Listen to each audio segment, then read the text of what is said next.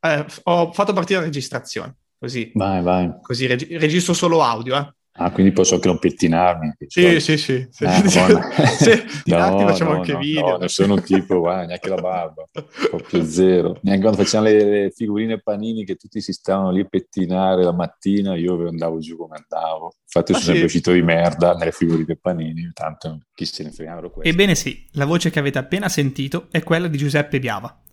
Di certo la sua carriera da giocatore non ha bisogno di presentazioni, avendo giocato per così tanto tempo in Serie A. Eppure pochi di voi sapranno che lui ha iniziato la sua carriera nel settore giovanile dell'F, dove in un certo senso si è ritrovato ad allenare, visto che oggi è allenatore della Primavera 3 dell'Albino Lef. Con lui oggi cercheremo di capire un po' di più di quello che può servire a un giovane calciatore per fare il salto di qualità e cercheremo di capire cosa serve secondo lui a un giovane calciatore per crescere. Oggi cambio di campo è con Giuseppe Biava. Sigla!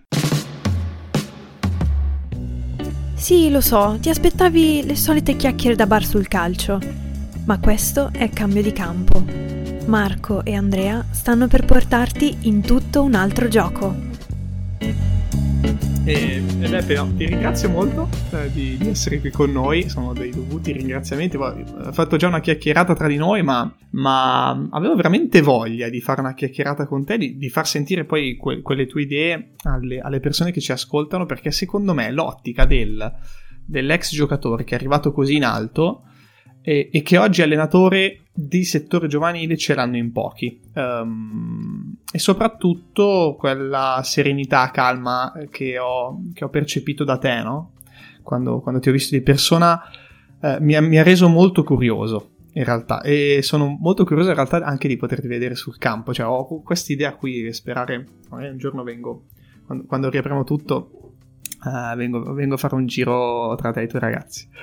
E, ehm, quindi vabbè, ti ringrazio del tempo. Grazie a te soprattutto. Ehm, allora Beppe, volevo chiederti una cosa. Quando sei passato da smettere di giocare all'idea di, di poter riallenare, no?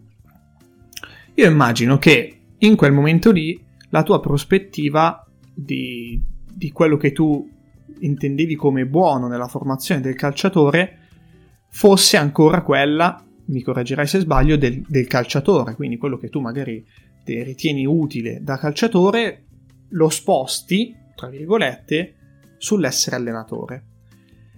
Io mi immagino anche che, sebbene io l'abbia fatta a bassissimi livelli, lo faccio oggi a bassissimi livelli, più o meno l'idea sia quella, cioè è vero che il modello può essere quello, tra virgolette, che io ho vissuto, ma magari poi ti accorgi che invece i ragazzi hanno bisogno di altro.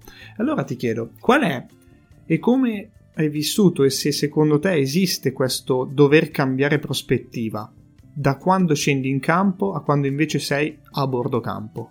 Ma eh, lo capisci subito, la differenza c'è, è parecchia perché quando sei giocatore alla fine pensi alla tua testa, eh, sai quello che devi fare in allenamento, quello che dice il mister, quindi conosci bene la tua testa e sai che lo fai, io poi ero uno preciso ne, nelle cose, quando uno mi diceva di fare una cosa eh, dovevo farla a tutti i costi e quindi eh, entri in campo d'allenamento o da partita e fai quello che nella tua testa c'hai in mente.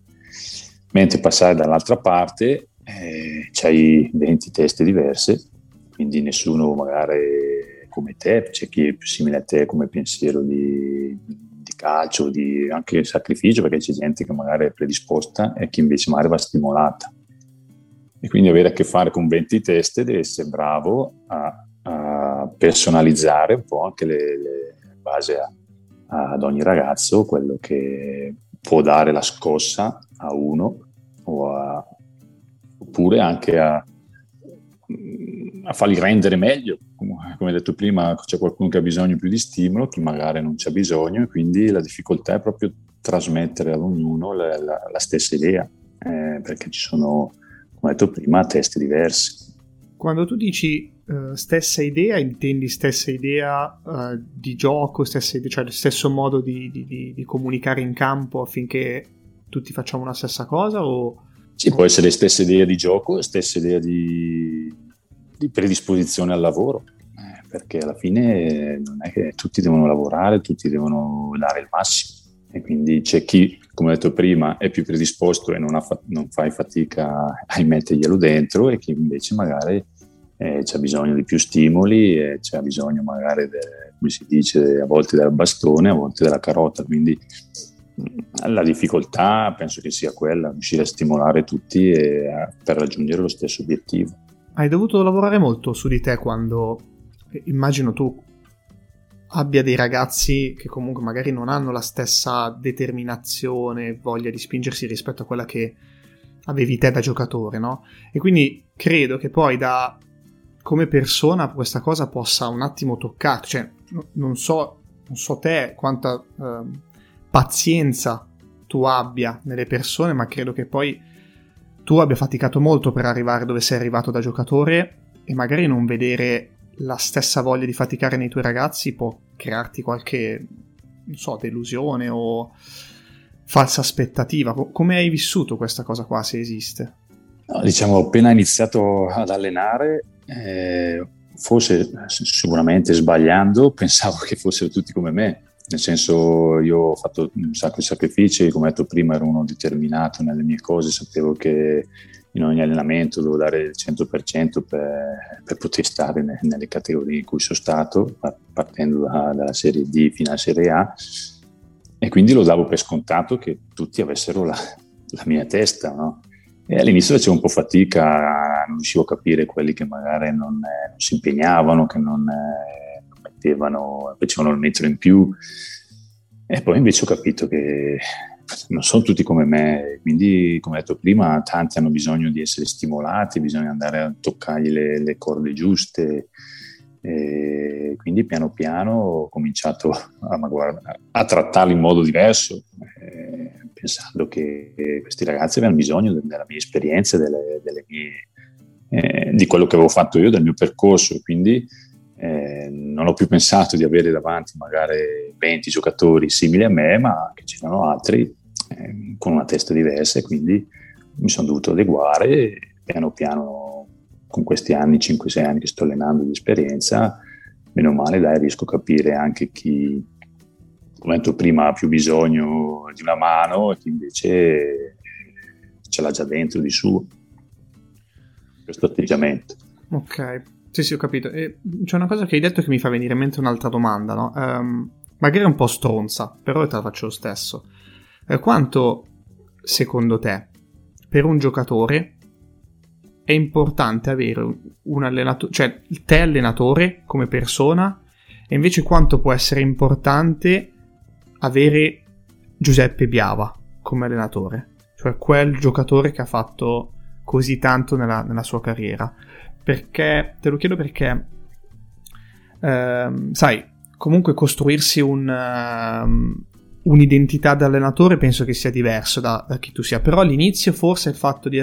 Che, penso, eh, io non sono te e, e ti video molto, ehm, penso che poi all'inizio possa essere un bel gancio per un ragazzo che stai formando avere quella figura, cioè Biava, Biava giocatore. Sì, diciamo che la mia carriera da, da calciatore, soprattutto all'inizio, mi ha favorito nel, nell'approccio con i ragazzi, sai, viene un ex giocatore che ha giocato top presenze in Serie A, ha giocato a livelli alti, quindi il ragazzo è curioso, ti ascolta molto di più, forse più credibile per la carriera che hai fatto. E quindi per me è stato forse più facile entrare eh, nel mondo de- dei ragazzi da, da allenatore. E poi ti ascoltano, sanno, eh, avevi appena smesso, quindi ti conoscono, sanno il tuo vissuto da calciatore, ti seguono qualsiasi cosa dici, anche se dovessi dire una, una, stupidata, loro ci credono perché ripongono in te tanta fiducia per, per la carriera che hai fatto. Questo sì, all'inizio sicuramente mi, mi ha aiutato, poi dopo eh, più, van, più, i ragazzi stanno con te, più mm, è anni che alleni, eh, c'è bisogno di, di, altro, non solo perché hai giocato a calcio, devi essere credibile, devi, eh, che, devi essere corrente, quello che dici, quello che fai eh, i risultati a volte ti, ti, danno ragione perché poi eh, quando vinci e le cose vanno bene, i ragazzi ci credono nel lavoro che fanno, quando magari le cose vanno non nel verso giusto, magari cominciano a dubitare, allora lì devi essere bravo a convincerlo ugualmente, nel bene e nel male, che magari l'idea che stai proponendo è, è buona ugualmente, nonostante i risultati. Secondo te, da dove passa questa credibilità e coerenza che hai menzionato per un allenatore di settore giovanile?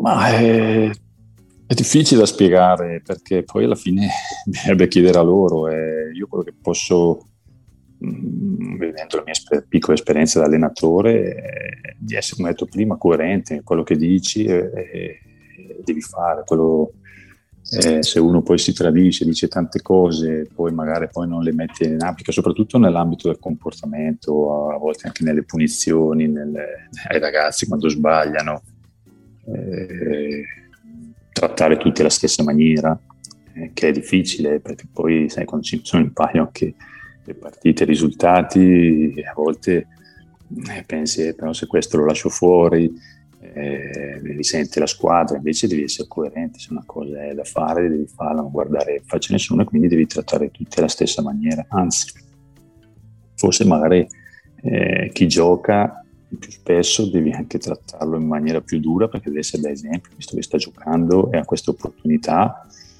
Eh, non gli permetti tanto di sbagliare, mentre chi magari è fuori, gioca poco, dal mio punto di vista è forse meglio ogni tanto chiudere qualche occhio perché mm, ci sta che magari un po' di sofferenza nel non giocare per un ragazzo di 18 anni sia un po' frustrante e quindi gli perdoni qualcosa in più. In questa cosa secondo te i, tuoi ragazzi la capiscono? Cioè che magari qualche volta uh, l'allenatore Beppe si, si concede a quelli che giocano un po' meno degli errori in più. Cioè, secondo te questa cosa loro come, come la vivono? Perché io, io, cerco sempre di andare un po' nel profondo rispetto a quello che poi è la, eh, il come vivono i giocatori, perché secondo me è fondamentale poi, come dici te, avere fare in modo che in qualche modo siano equilibrati, no? Cioè la, la, il modo, loro modo di, di, stare dentro quell'ambiente sia equilibrato e loro non abbiano da una parte troppe pressioni, dall'altra troppe poche pressioni, perché anche quello non andrebbe bene. E quindi mi chiedo sempre come poi reagisce la testa di, di un giocatore di 17, 18 anni, 19 anni, a, potenzi- a questi potenziali trattamenti diversi. Eh, ho, ho, sempre questo dubbio, onestamente, no? Eh, se è sempre trattare tutti uguali o personalizzare o quanto farlo allora, qua ti, ti chiedo proprio veramente un, un, aiuto in un certo senso. Come la pensi tu? No, dopo eh, è una cosa che devi conoscere bene i ragazzi, quindi devi conoscere i pregi, i difetti del, del proprio carattere, quindi ma neanche i difetti, che poi ognuno c'è il suo carattere, quindi devi conoscerli bene, sapere come uno può reagire. Eh, chi, poi sono tutti ragazzi intelligenti, eh, bisogna pensare anche a quello che cioè, ragazzi che capiscono a volte le, le situazioni, ci parli e vedi che l'avevano già capita loro, senza, quando gli dai una spiegazione magari per, perché non hanno giocato, perché chiedono come mai eh, ultimamente non, non, li tengo male in considerazione per la partita, quindi quando poi tu gli spieghi le, i motivi, vedi che loro ci erano già arrivati e la cosa bella che ha a che fare anche con ragazzi che hanno una testa e questo è un vantaggio per un allenatore. Però a me piace parlare tanto, a me piace parlare tanto prima di ogni allenamento, a volte anche se vedo qualcosa durante l'allenamento mi fermo anche dopo, eh, ma tutta la squadra, eh. a me piace mhm. parlare sempre, preferisco parlare più a tutti insieme perché qualsiasi consiglio che posso dare, qualsiasi appunto che posso fare a un, giocatore su qualcosa che non mi è piaciuto, lo possa percepire anche un altro. Quindi eh, parlando a tutti assieme, a volte non faccio neanche i nomi, eh, lascio inteso che non mi è piaciuto qualcosa, che qualcuno magari deve mettere, eh, deve fare quel metro in più, deve metterci più cattiveria, eh, deve essere meno superficiale, magari non faccio un nome per andare a colpire eh, un po' tutti. Eh, poi ci, ci, sarà chi si sente male colpito, chi magari non si è neanche accorto di aver fatto e quando capisci che poi l'atteggiamento di questo ragazzo non è cambiato negli allenamenti dopo, allora lo prendi poi sicuramente. Però il fatto di parlare con tutti mi piace perché poi eh, faccio parlare anche loro, chiedo eh, secondo loro eh, qualsiasi cosa, eh, durante, anche durante l'allenamento si sono accorti di qualcosa, eh, quindi fai domande e vedi che all'inizio facevi un po' fatica perché non conoscendomi tanti si vergognavano, adesso vedo che rispondono in tanti, quando poi c'è un rapporto di fiducia e ci conosciamo da, da un bel po', vedi che ognuno vuol dire la sua e giustamente si ascolta. Poi a volte lo si fa anche sdrammatizzando, penso che per i ragazzi sia una cosa importante, quando c'è da andare magari un po' più, un po più duri, magari lo si fa con, con un atteggiamento diverso, però sempre dicendo le cose come stanno, come pensi.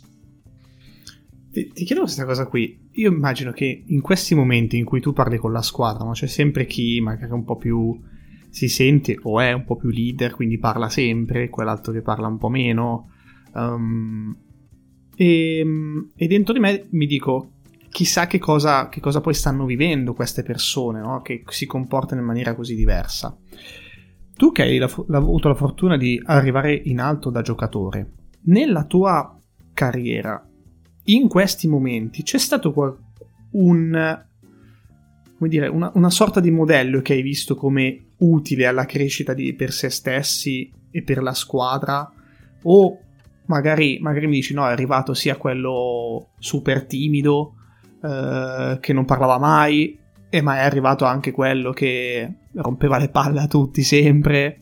No, beh, nella mia esperienza da calciatore ho avuto tanti compagni che erano punti di riferimento importanti per, per il gruppo, quindi quando anche l'allenatore nei momenti di difficoltà o anche buoni di un momento de- della stagione eh, sapevano dire la parola giusta e anche quando veniva male l'allenatore come spesso cercava di sentire qualche parere di qualcuno e, e c'erano questi leader diciamo leader che avevano sempre la parola giusta e avevano sempre eh, e un po' li invidiavo perché poi io essendo un po' timido a volte volevo dire però eh, dicevo magari dico una volata, non so, magari vado a toccare qualcosa, qualcuno, i primi anni facevo un po' fatica a dire la mia, anche se magari poi eh, era, combaciava con quella che mi aveva appena detto il capitano o il giocatore un po' più di spicco. E, e quindi questo penso che sia un,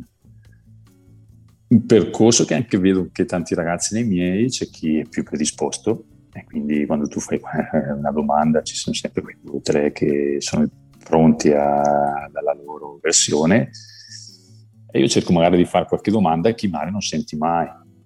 Anche se poi a volte capisci che come me magari sono timidi e probabilmente non, non se la sentono, quindi non, quando capisco che uno è proprio così e non ha voglia di magari di, di dare la sua opinione perché probabilmente ha paura di esprimersi, ha paura, non lo so, del giudizio dei compagni. E quindi cerchi sempre, come ho detto prima, di personalizzare. Se vedi uno che ci ha piacere, lo chiedi spesso. Eh, se uno vedi che puoi metterlo in difficoltà, magari fai altre domande, lo, lo interpelli su altre cose un po' più facili, più, eh, diciamo, più, non so, più, cose più tranquille che non, non gli costa niente rispondere. Ah, trovo molto interessante questa tua um, esperienza da, come persona, tra virgolette, timida, concedimi il termine, no?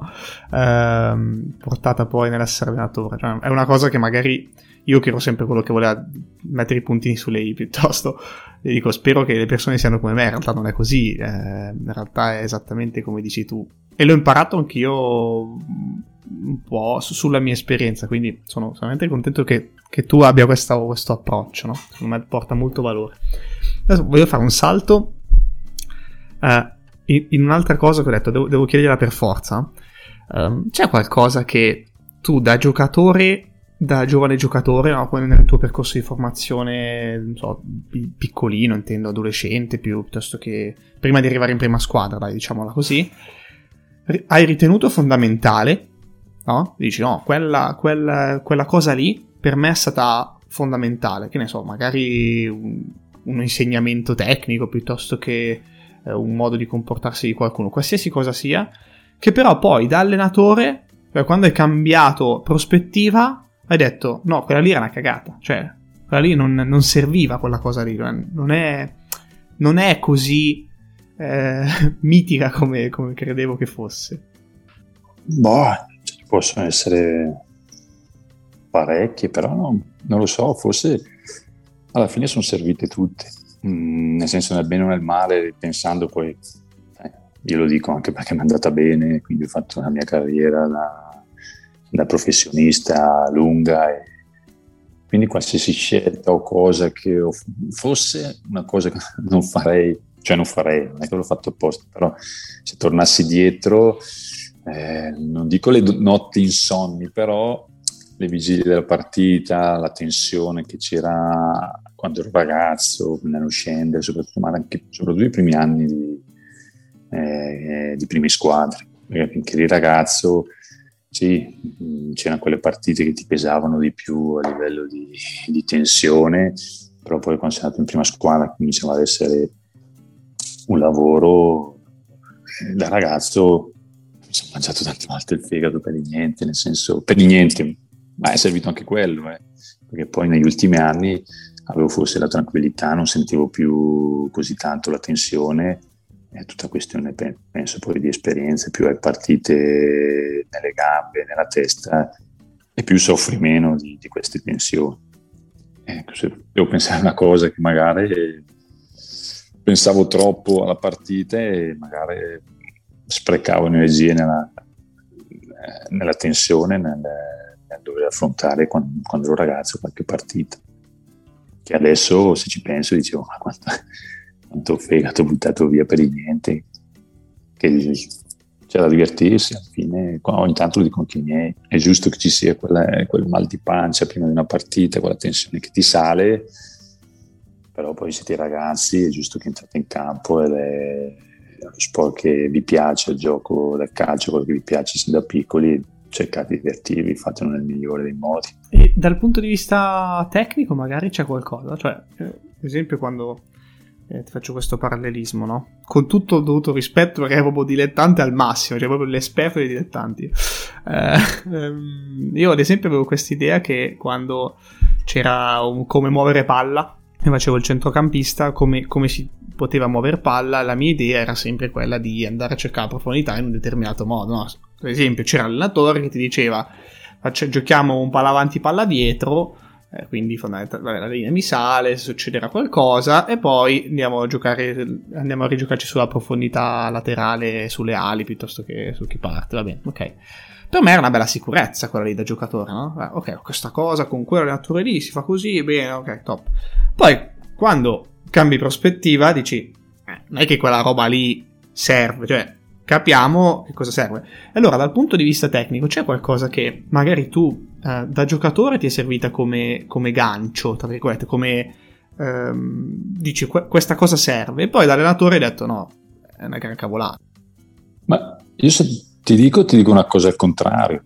Mm. Io da, da, da ragazzo ho sempre pensato una cosa che non servisse e poi negli anni mi sono accorto che tipo io sono destro sì. Eh, io sono e quindi sinistro per me mai, non lo usavo mai, non ho mai neanche trovato un allenatore che mi stimolasse neanche a usarlo. Quindi io dicevo, io ho il destro, non è un granché neanche il destro, però dici, ho il destro che uso bene, il sinistro non mi fido e giocavo tutto di, di destro. Se mi trovavo a sinistra, io tanti anni ho giocato al centrocampista a sinistra e io sinistro ero forse l'unico che non andava mai. E andavo al cross per dire di esterno destro, usavo mm-hmm. tutto il destro. Eh, eh, ma questo me lo sono portato negli anni, tante volte mi ricordo anche Gasperini mi prendeva in giro con questo esterno qua che andavo sempre di esterno e lui mi cercava di migliorarmi anche col, col, col sinistro. Ecco una cosa che io dicevo a me non serve, tanto sul destro riesco a fare tutto con quello. Adesso che sono passato dall'altra parte, quando vedo uno che gioca sempre con un piede, eh, con, eh, col piede quello più forte, diciamo, eh, lo, lo bacchetto sempre lo bacchetto sempre e gli faccio sempre il mio esempio. Dopo finite come ho fatto io, che eh, non usavo mai sto sinistro e poi ti ritrovi che in Serie A devi usare tutti e due i piedi e fai fatica. E quindi serve, e quindi bacchetto i miei su una cosa che io invece sottovalutavo, dicevo chi se ne frega il sinistro, tanto c'è il destro, faccio tutto con quello. E adesso mi incavolo parecchio quando vedo i miei giocatori che quando hanno un passaggio da fare magari col piede meno abile eh, fanno di tutto per spostarlo sull'altro e magari perdono il tempo e quindi lì sono, sono abbastanza pressante perché? perché io probabilmente non avendolo fatto mi sono accorto poi negli anni che avevo quel, quell'handicap di non saper usare il piede sinistro quindi vedi passando una cosa che io eh, sottovalutavo, adesso invece sono forse la prima cosa che ai miei giocatori chiedo, di saper usare tutti e due i piedi nella stessa maniera. Mm. Proseguo su questa scia tecnica, no? perché anche con, citando Gasperini mi è fatta venire in mente una domanda che, che voglio assolutamente farti.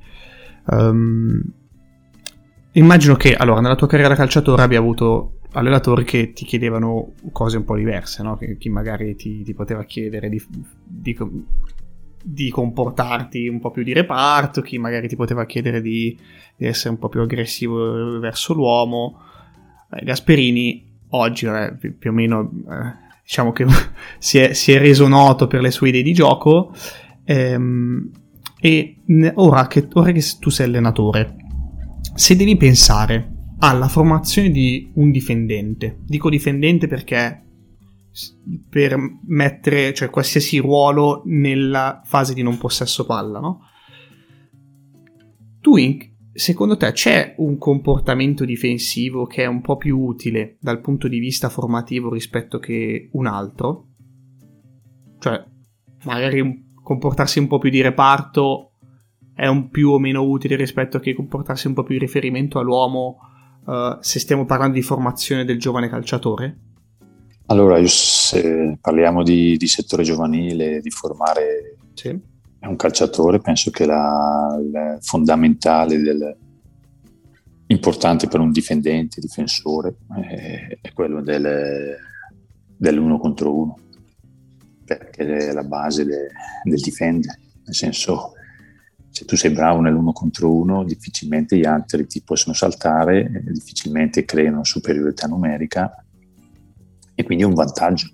Poi dopo certo è normale che poi quando vai in una prima squadra eh, si lavora anche tanto di reparto, però tu il ragazzo devi insegnargli prima i fondamentali della tattica individuale, quindi non farsi saltare la marcatura stretta l'uno contro uno, io ti parlo di difensori, ma può essere anche centrocampista eh, valutare il pericolo, eh, il senso di posizione, la lettura delle traiettorie, basse, alte, quindi sono tutti fondamentali di, di tattica individuale che, che uno deve sapere. Poi dopo andranno messi in un contesto di squadra, di reparto, che magari dal settore giovanile ce n'è meno, anche se, se parliamo di noi di primavera, già si comincia a mettere dentro parecchio di, di tattica eh, di squadra. Però almeno c'hai le basi giuste per poter, per poter poi affrontare un campionato con i professionisti, coi, quelli di prima squadra, di adulti. E quindi penso che sia importante la tattica individuale nel settore giovanile, insegnare a tutti le, questi fondamentali. Io penso sempre questa cosa, cioè sono, sono d'accordo con te, no?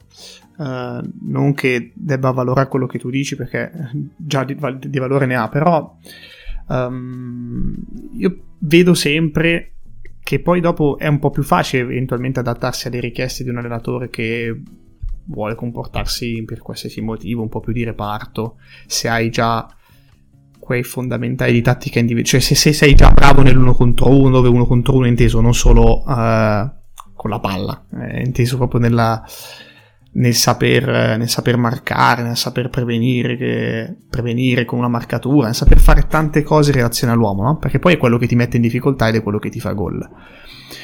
E eh, ti chiedo, nella tua Uh, non so nella tua esperienza come non, non, ho in mente adesso tutti gli allenatori che hai avuto nell'ordine cronologico, ma c'è mai stato qualche allenatore che ti ha chiesto di fare qualcosa per cui adattarti a quel tipo di comportamento collettivo è stato veramente difficile?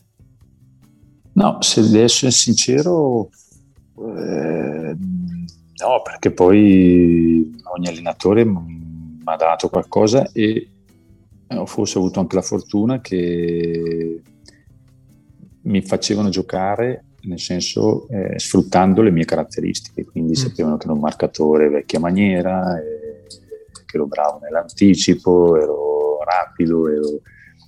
quindi mi hanno sfruttato un po' tutti eh, su questa caratteristica, quando c'era l'attaccante veloce, rapido, allora me lo mettevano a marcare, me lo facevano marcare a me, quindi mi hanno tutti più o meno sfruttato per le mie caratteristiche, l'unico che fosse eh, inizio di tiro eh, aveva parlato che per lui il difensore non doveva, non doveva, solo difendere, ma doveva anche attaccare, essere il primo attaccante, che era Casperini, e lì mi ha acceso qualcosa in mm. più, perché io ho sempre ragionato, vabbè, io so fare il mio, sono bravo a difendere, faccio questo, una volta che poi riconquisto la palla faccio il mio passaggio, faccio la mia impostazione da dietro normale, vado a spingermi in avanti, ho fatto il mio, ho fermato l'attaccante, ho lavorato di squadra, di, di reparto, di difesa e sono a posto così. Invece questa, questa frase di Asperini, per lui è il difensore che sa solo difendere, è un mezzo difensore, mi ha fatto scattare qualcosa come mezzo difensore, cioè, eh, che lui voleva anche che una volta anche recuperata palla, uno va, va avanti e da lì cam- sono cambiato, io ho 31 anni e dopo aver incontrato Gasperini ho cambiato anche il mio modo di giocare. Ecco, lui soprattutto si spingeva tanto, quindi avevo anche due o tre occasioni eh, da gol a partita, ma non da calcio d'angolo, su azione. Quindi eh, una volta che rubavi palla ti devi andare a inserire. Se guardiamo l'Atalanta adesso, eh, i vari Romero, Toloi, sono tutti i giocatori così, difendono e attaccano anche. E quindi mi ha cambiato un po' la mentalità. E poi quando sono andato alla Lazio, che magari certi allenatori non ti chiedevano neanche questo, però ogni tanto in varie situazioni capitava e mi proponevo in avanti senza paura, anzi con la convinzione di poter fare, far male agli avversari. E quindi questo mi ha cambiato quella mentalità che fino a 20, finché non ho incontrato Gasperini era solo quella di, di difendere, di, di, puntare tutto sulle, su quello che mi sentivo forte io, cioè la fase difensiva, invece ho, ho aperto ad altre prospettive, quella di attaccare. Quindi ti cambia un po'. Eh, immagino che sia stato un attimo di difficoltà che poi dopo ti, ti ha allineato a un nuovo modo di vedere le cose, no? Sì, io ho convinto, quando ho detto quella frase lì ho convinto, vabbè allora no, cosa, cosa, c'entro io qua? Non gioco. non c'entro niente e invece lui è stato bravo a, a farmi credere in questo. Cioè, ma già mi aveva messo con questa frase, mi aveva messo tipo la pulce break come per dire ah sono un mezzo difensore, sai mm. quando vanno a toccarti un po' nell'orgoglio, dici come mezzo difensore. E poi lui è stato bravo perché poi lo, lo vediamo anche adesso quanto è bravo e mi ha fatto secondo me mi ha allungato la carriera di, di parecchio perché poi da lì ho, ho avuto una convinzione nei, nei, miei mezzi superiore agli anni precedenti e, e ho fatto poi altri 5-6 anni di carriera alla Lazio e poi alla fine l'Atalanta. E Beppe, se ti chiedo, no? Uh, Beppe Biava da calciatore, alla fine della sua carriera, in che cosa era diventato più forte? Cioè, te lo chiedo sempre dal punto di vista formativo, no? Cioè, se un giocatore come te che ha giocato a quei livelli, in quei tempi, perché sono un po' diversi secondo me da quelli di oggi, eh, giusto un filino, ehm, ha quelle caratteristiche. Ecco, magari qualche volta la storia ci può insegnare, no? Io, quindi... Ma io penso che sono arrivato a giocare a quell'età lì, eh, Serie A, eh, ho giocato fino a 30, 38 anni, alla fine era la testa Beh, fisicamente non avevo più lo, lo, sprint di una volta, non avevo più la, l'accelerazione di una volta, lo stacco di testa di una volta. Però in tante situazioni arrivavo già prima con la testa, legge, sapevo leggere le situazioni, riuscivo a capire le giocate degli altri, quindi sapevo muovermi prima e quindi penso che la, ma non succeda solo a me, succeda penso a tutti che più vai su con l'età, più hai maggiore consapevolezza, hai più esperienza, hai 600 partite che sia anche di dilettanti o sia professionisti, però sono 600 partite che hai sulle gambe e ti fanno capire le cose prima. e quindi più hai esperienza e più leggi le situazioni prima degli altri e magari non hai più bisogno del fisico di una volta. Certo è che se tu avessi la testa di quando ce l'hai a 38 anni e il fisico di quando ce n'hai 20, eh, potresti dire la tua.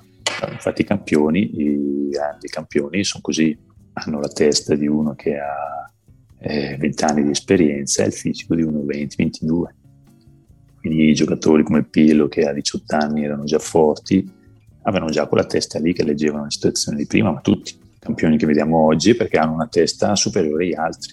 Magari io ci sono arrivato a 32-33 anni con quella testa, nel leggere le cose prima, nel vedere le cose prima. Per questo eh, ci sono le categorie, ci sono i campioni, i classici campioni, i giocatori normali e via e via dicendo gli altri. Mol, molto allegriana come cheat, ci sono le categorie. Eh. eh sì, eh. Eh, non ci scappa. No, infatti, infatti, c'è sempre l'idea del come cerchiamo di, almeno da allenatore, no? anche tra colleghi, come possiamo fare in modo che, che il, si arrivi a ottimizzare l'esperienza del giocatore affinché poi possa rendere di più. Eh. Io credo che i modi vadano sempre scoperti, cioè mo, scoperti, non è che c'è molto da scoprire, però bisogna sempre stare attenti, ecco, a cosa, cosa si fa, però poi... Eh, boh, c'è, c'è, una barriera forse, che è il tempo, eh, peccato. Però è così, eh, c'è chi lo capisce subito e allora può migliorare subito e c'è chi magari ci arriva dopo. Eh, quindi è questione di tempi, eh, qualsiasi cosa, eh, non solo nel calcio, anche nella vita normale, c'è chi magari capisce le cose prima, come vanno fatte, ci mette l'impegno, sai da ragazzo a volte sottovaluti, ti senti forte, dici a me basta questo, sono così, faccio la differenza così, invece eh, sono ragazzi, prendiamo quello del Dortmund, Holland, se lo vedi come gioca, c'è una cattiveria che impressionante, questo diventerà giocatore, ma non si capisce subito, a volte lo porto ad esempio anche ai miei, miei giocatori, ho fatto vedere 20 secondi di, di un'azione del Dortmund, calcio d'angolo contro per il Dortmund, lui che andava a saltare di testa in difesa contro piede del Dortmund, vedere lui che partiva, avrà fatto 100 metri perché da area a area l'avrà fatta in una velocità pazzesca, superava gli altri a una velocità al doppio. E questo per far capire che uno ha la cattiveria giusta, cosa che magari da giovani tanti si sentono arrivati, si sentono bravi, tanto io sono questo qua, invece, ho detto prima, poi quando si è vecchi si capisce che magari si poteva fare qualcosa in più quando si era giovani. Eh, penso che per i tuoi avere lì, averti lì a te che dici, cioè, penso, quando, quando sei lì, che sei allenato da da uno che ha giocato a quei livelli con, con certa gente è un po' difficile accontentarsi eh, perché dici cacchio se, se facendo questa strada qua no, poi io faccio sempre l'esempio mio e dico io quando giocavo ne, ho giocato anch'io nella Beretti mm-hmm. eh, dell'Effi quindi sono nella stessa situazione dei miei giocatori dicevo io non ero più forte di quella squadra lì eh. Eppure sono arrivato, sono arrivato io rispetto ai miei altri miei compagni. C'era gente tecnicamente più forte di me, fisicamente più forte di me. Quindi per far capire che io probabilmente ho una testa diversa da questi, ci ho messo impegno in tutti gli allenamenti, ho sempre dato il 100% e poi sono stato anche fortunato. Però cerco di dare una speranza a tutti di dire no perché sei più forte tecnicamente, fisicamente, allora sei destinato ad arrivare e uno che magari è un po' più dietro eh, no, eh, quindi è sempre questione di testa, di, di, impegno, di cercare di migliorarsi. Poi eh, non è detto che uno ci arriva, eh, però eh, la base è quella. Quando tu dai il 100%, eh, massimo sempre per migliorare, poi se arrivi e eh, sei stato ripagato del tuo impegno. Se non arrivi, non hai rimpianti, perché hai detto io ho dato tutto e è il massimo che potevo fare l'ho fatto e quindi sono contento di quello che ho raccolto, anche se magari non sono arrivato in Serie A, o... però ho dato tutto, il mio impegno mi sono messo sempre. Invece c'è quelli che non si impegnano ma hanno una qualità, al contrario, e poi ti rimangi mm. in mani e dici cavolo io eh, ero bravo, ero più forte, eppure ce l'ho fatta e è colpa mia perché magari non mi sono impegnato, non ho dato tutto. Quindi questo che è la base che spingo tanto anche con i miei giocatori di non avere impianti poi darti sempre il 100%, poi eh, ci vuole fortuna, ci vuole bravura e tutto, però non, almeno poi non avete gli impianti di dire potevo fare di più, potevo fare questo, potevo dare retta al mister e quella volta inizi a fare quel metro in più e non fermarmi prima. Sono cavolate che però se entrano nella testa magari qualche ragazzo se lo porta dietro nel suo percorso. An- anche se poi magari Beppe il fatto di avere rimpianti, cioè magari prima hai rimpianti in termini di età, prima ti rendi conto che non potrai più concederteli, no? Infatti, perché poi non torni più dietro e il treno è passato e già ne passano pochi di treni e se non riesci a prendere neanche quello, quello unico che passa, poi dopo è dura. Eh. Mm. È così. Bisogna stare attenti a non essere investiti poi. Eh. Beppe, allora, eh, sono... Cioè, mi, eh, parlare con te per me è tipo un stare tipo in modalità zen, no? E eh, boh, fare una chiacchierata. È la seconda volta che, che, mi capita e quindi spero ricapiterà ancora. Magari, magari ovviamente quando, quando sarò, sarò, in presenza, ecco, quello, quello, sì. Dal vivo, dal vivo. La prossima volta che vengo giù te lo, spero di vederti. E ti ringrazio per la seconda volta, per la terza volta ormai. e sono, sono veramente contento di aver fatto questa chiacchierata. E, e niente, basta. Sono... Grazie a te Sper- per, per lo spazio che mi hai dedicato per la terza volta. Figurati, sono, sono, sono io che ti, ti, sfrutto praticamente. A me, me fa piacere se posso dare il mio contributo a raccontare un po' la mia, la mia storia o di quello che sto facendo adesso e poi aiutare qualcuno ben volentieri. Se l'episodio ti è piaciuto, iscriviti al podcast per rimanere sempre aggiornato e condividi questo episodio con qualcuno che pensi possa essere interessato. Noi ci sentiamo al prossimo episodio.